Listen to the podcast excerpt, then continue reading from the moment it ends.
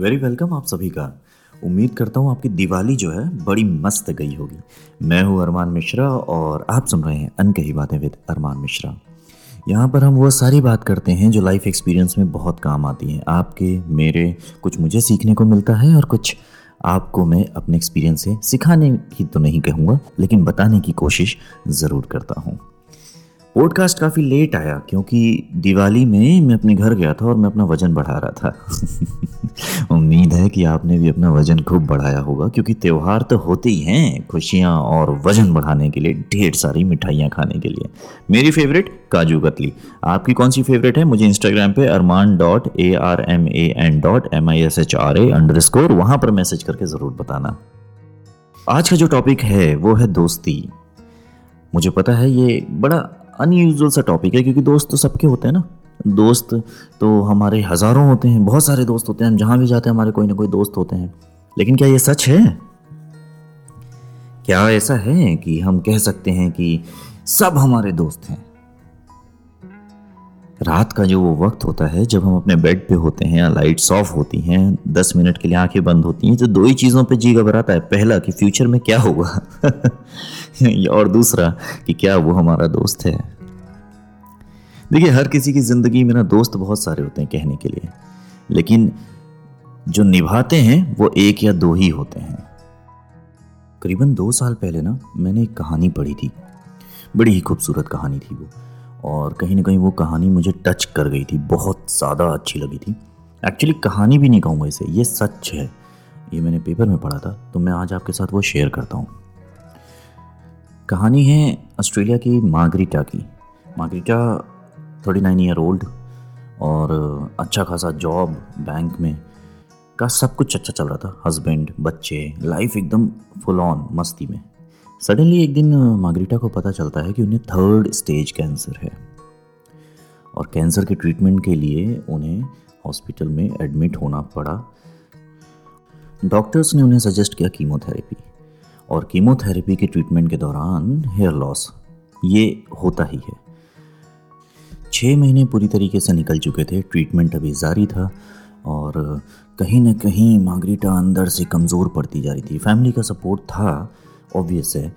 लेकिन एक अलग सी वाइब चाहिए थी उनको, एक इंस्पिरेशन चाहिए था उनको आगे बढ़ने के लिए। लेकिन ये चीज़ कैसे कोई समझे? वो बोल तो सकती नहीं थी, किसी को जाकर कि यार आई नीड योर सपोर्ट ये तो बस ऐसा वक्त होता है कि जब आपको सपोर्ट करना होता है बिना किसी के कहे। छः महीने, सात महीने, आठ महीने धीरे धीरे वक्त निकलता जा रहा था।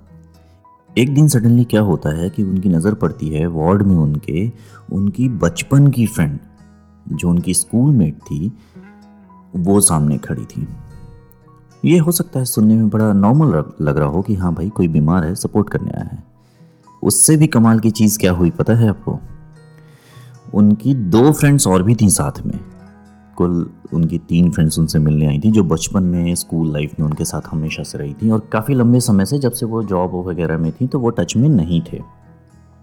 सरप्राइजिंग क्या है कि वो तीनों फ्रेंड्स ने अपने हेड शेव कर दिए थे, अपने सर के बाल हटा दिए थे just to support her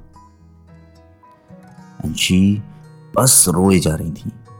उन्हें ये चीज़ समझ में नहीं आ रही थी कि उन्हें कैसे रिएक्ट करना है, क्योंकि अभी तक उन्हें ये एक्सपेक्टेशन थी कि शायद ऑफ़िस से कोई आएगा या फिर पड़ोस से कोई आएगा। लेकिन ऊपर वाले का कर्म देखिए, उन्हें सपोर्ट करने के लिए उनकी बचपन की तीन best friends I.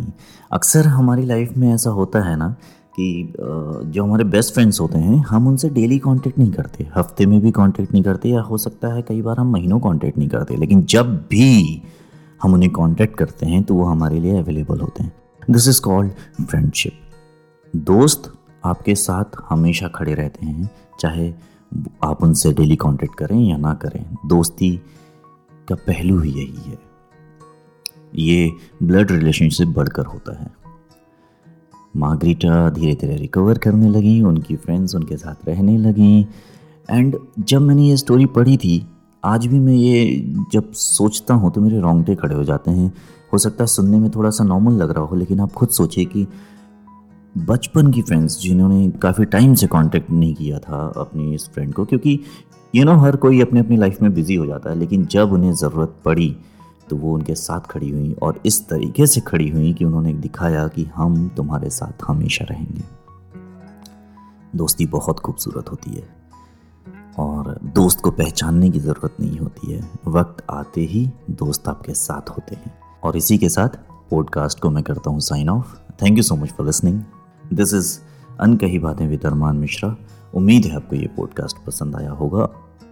And specially किसी ने मुझे कहा था पॉडकास्ट नहीं आ रहा बहुत टाइम से तो मैंने सोचा क्यों ना जल्द से जल्द एक अच्छा सा पॉडकास्ट लाएँ और थोड़ा सा क्रेडिट उनको भी दें।